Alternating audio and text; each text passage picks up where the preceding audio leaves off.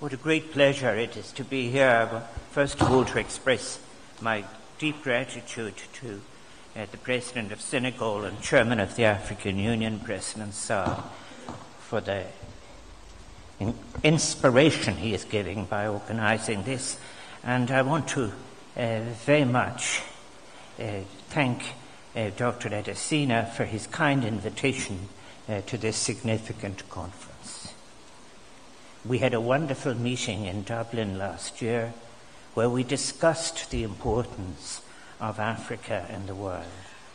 So I do repeat my deep gratitude to His Excellency the President of the Republic of Senegal and Chairman of the African Union, President Macky Sall, and all of those who have spoken, and President Sall's inspiring, thought provoking address, and what we have just heard a call for action for Africa. Excellencies, Prime Ministers, Ministers, distinguished guests, all protocols observed. I was honored to receive an invitation to be here with you at Dakar at the high level summit uh, on food. It is a topic of such importance and one which carries emancipatory potential for the people of Africa. And I so pay tribute to all those who have attended and those who are going on, most importantly, to support its actions. It is my first time to visit this great country, the country of the poet and cultural theorist Leopold Senghor, first, first president of independent Senegal from 1960 to 1980, and rightly regarded as one of the most important African intellectuals of the 20th century. It was Senghor who remarked, Africa is not an idea, it is a knot of realities. These are such realities, I believe, as can be shaped so that we may not only for Africans, but all of humanity achieve sustainable and inclusive models of living cooperatively together.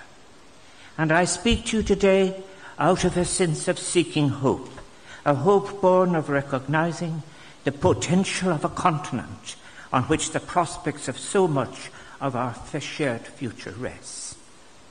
Today is Africa is the continent of the young, accounting for 20% of the young people of the world, a continent of over 1.4 billion people, constituting 17% of the world's human population.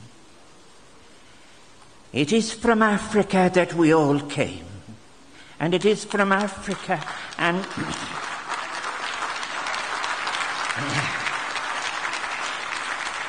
and it is from Africa that the most and the most populated continents that the most authentic expression of a new model of existence can come.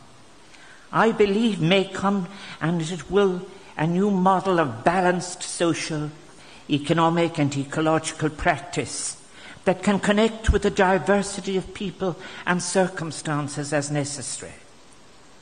Adjusting what has failed, I suggest, is not an alternative.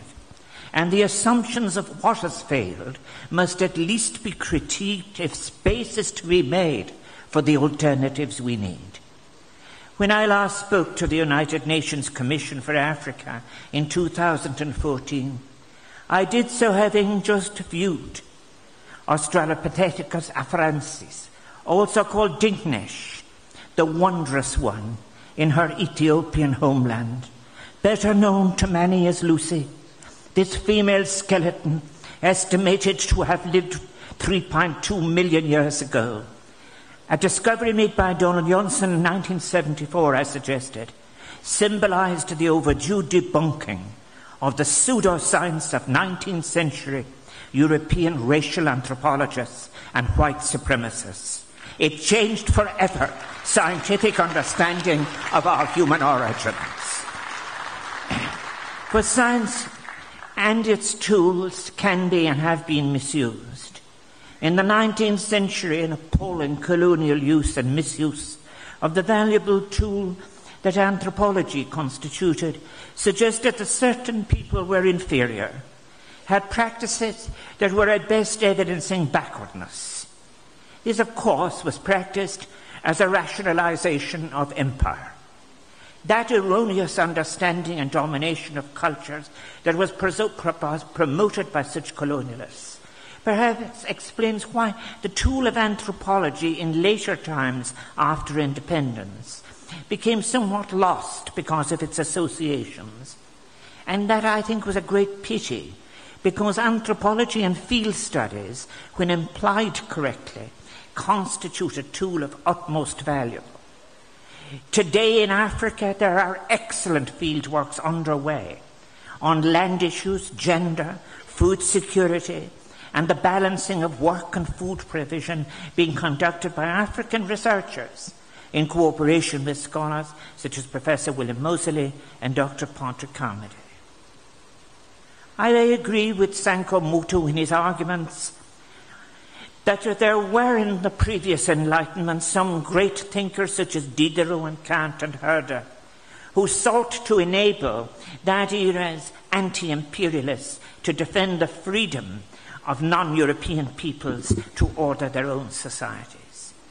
I contend that such arguments could be reinvoked in our current circumstances so that we may invoke a new and emancipatory spirit of African enlightenment, thinking, one that interweaves commitments to universal moral principles and incommensurable ways of life, one that links the concept of a shared human nature with the idea that humans are not only fundamentally diverse, but are capable of cooperation are capable of agreeing to move on from what are insufficient, even disabling assumptions as to what constitutes just and sustainable forms of international economy.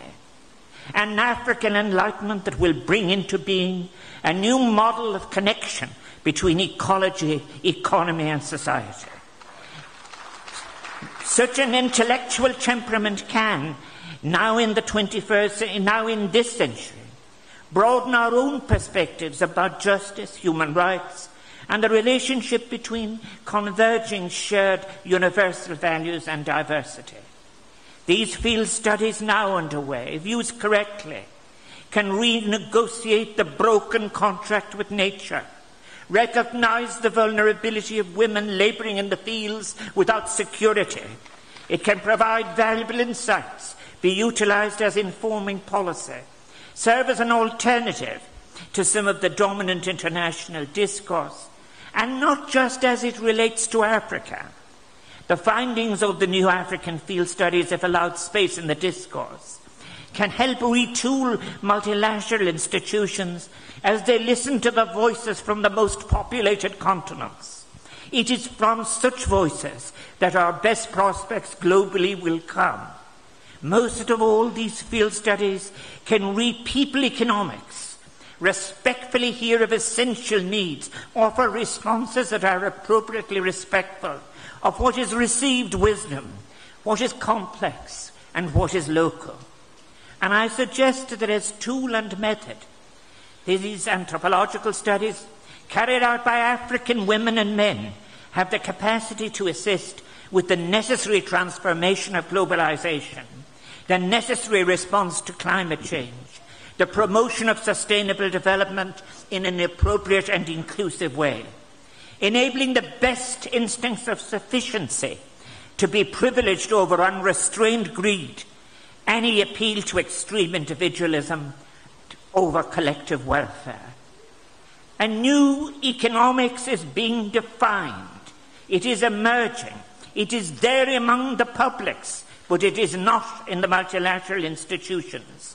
It is one that is drawing from evidence empirically from the base and the experience of society. It is an economics that seeks connection with societies in all their vulnerabilities and capacities through ecological and social movements. I believe that all of this can enable an African contribution to a new enlightenment one that has so much in common with the best of the socially based scholarship that is now underway emanating from South America. This new approach in scholarship and ideas It is there in the new work dealing with issues of extensive land purchases, the insecurity of women producers, the incalculable importance of having pro- proper policies in relation to land. A new focus is required, I suggest, for the journey we all must now undertake, one that goes beyond any narrow focus on limited empiricism towards a broader intellectual consideration. And that journey will require that colonizing nations of the past be willing to reflect critically on their past actions. It is necessary, as part of a clearing of the ground, to remove the ability of past actions to disable either the present actions that are necessary or future valuable initiatives. It is necessary to renounce old extractive imperial models, some of which linger on today in the form of excessively capitalized productionist models of agronomy. This is a task, frankly, to which there has been insufficient energy demonstrated by such nations, and everybody loses from such unwillingness. It is my suggestion that we need an African new departure that deals with African realities, such an approach that offers the security that a complete dependency on the international food value chain can never offer. There are specific issues, specific issues that must be addressed now, all of which have consequences for food security in the long term. At the top of our mutual agenda, I humbly suggest, must be securing the positive role of women as landholders and as full participants in decisions in relation to food production, distribution, and nutrition. It is on this great continent that we might perhaps see the playing out delivery of the fruition of our efforts at achieving United Nations Sustainable Development Goals provide an adequate anticipation and response to climate change. In short, I repeat, achieve that vital connection between economy, society, ecology, and culture and Mother Nature that we so urgently need and cannot postpone, involving as it does the future of the planet itself as a habitable space. The implementation of the outcome of the United Nations COP27 a new global climate pact requires this new model of connection of which I speak ecology, economics, social justice. It recognizes, too, the importance of climate adaptation. However, we must recognize that for some countries and communities in Africa and elsewhere, adaptation measures may come too late. This points to the critical importance of support for loss and damage an issue Ireland prioritised in its role as part of the European team brokering the agreement on loss and damage at COP27. Achieving a recognition of loss and damage as a consequence of the North South relationship was, in my view, the most significant outcome of COP27. to bring new models that can serve the diversity of our needs in sufficiency in a sustainable way requires a recognition of the flawed assumptions upon which our current model was based. These are assumptions which have a history. From an early emphasis on the subjugation of nature came the imposed hegemonic idea of progress, followed by modernization theory, evolutionist development theory, such as that outlined and led by the Princeton studies of the 1960s, that would go on to guide the practices of the World Bank. This was an ideological position. It was a heavily empowered project. Postgraduates such as myself were invited in the 60s in our welcome postgraduate opportunities to study the backwardness of our people and the factors that inhibited their modernity. Orlando Fals Borda has written of this in a way which I cannot better. But what a price we have paid for ideologically laden modernization influenced development theory with its inherent bias against indigenous practices and local cultural agency.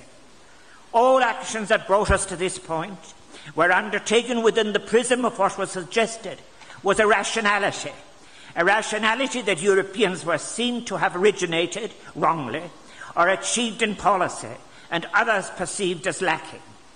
This movement generated in the social sciences a form of structural functionalism that would be epitomized in the policies and the justifying reports of the World Bank and other multilateral agencies, whose policies, in the limited singularity of their vision, in their disconnect with indigenous culture, would have so many disastrous effects on African experience and indeed on our burning planet. Our broken connection with nature, then, is not any accident. It was supported by a body of intellectual work that facilitated an expression of power through colonization, imperialism, exploitation, and domination. This involved rejecting ancient wisdoms, certain ancient methods of crop rotation, other practices of food provision. The enforced embracing of externally imposed market practices were seen as fundamental to the idea of progress in human achievement. I offer this summary to emphasize not only how tragic but how unjust it is that through the exercise of such assumptions and their results, the practices they unleashed, that those who contributed least to the destructive climate change which was the result are bearing the heaviest burden of its consequences. Nine out of ten of the most climate vulnerable countries in the entire world are in sub Saharan Africa. As do emissions of the 20 countries most affected by climate change, between them they account for only 0.55% of global emissions. I was in Somalia during the ruinous famine of 1992 and witnessed horrific preventable scenes of famine and severe malnutrition across the Horn of Africa a region that has endured devastating hunger three times in three decades. We as a global community have the capacity to anticipate and prevent regional and global famines. We have, however, not face the basic structural issues that influence food insecurity. How, why, how did so many in Africa become so dependent on so few staples, the production, distribution, and consumption of which they have over such little control? How do the complex dependencies of global value change develop? And how are they being sustained? And how centralized and by how many participate in them? It is a remarkable statistic you've heard it. You couldn't say it often enough that despite having two thirds of the remaining arable land, Africa still imports 100 million tons of food at a cost of $75 million, billion annually. Yet Africa has the potential to be self sufficient in terms of food production, and indeed, as you have heard, to make a significant contribution to feeding the world. We now need best ecological practices in agriculture, including agroecology, to become widespread. And this is substantially different from mere adjustments to the over heavily financed production agronomy model, a colonially imposed food system which has exacerbated food insecurity by creating overdependence on a small number of staples and an over reliance on imported fertilizers, pesticides, and seeds coming from a very narrow base. We must acquire a space for the, we must acquire a space for the discourse needed to achieve the necessary transformation in policy and practice. It is an achievement we have yet to make. Yes, our current context is challenging. The illegal invasion of Ukraine by Russia has exacerbated an already existing food crisis by its blocking of grain and fertilizer shipments early in the war. Food and fertilizer prices have, as you have heard, increased globally. And of course, remember, just simply seven companies are responsible for 70 to 90 percent of the speculation in the international commodity market in relation to food. This has further endangered an already fragile food security. Yes, a humanitarian response is urgent and needed now, essential, but it is not sufficient. The underlying failures of the structural kind and multi- multilateral institutional kind that are disrupting global food supply must be addressed.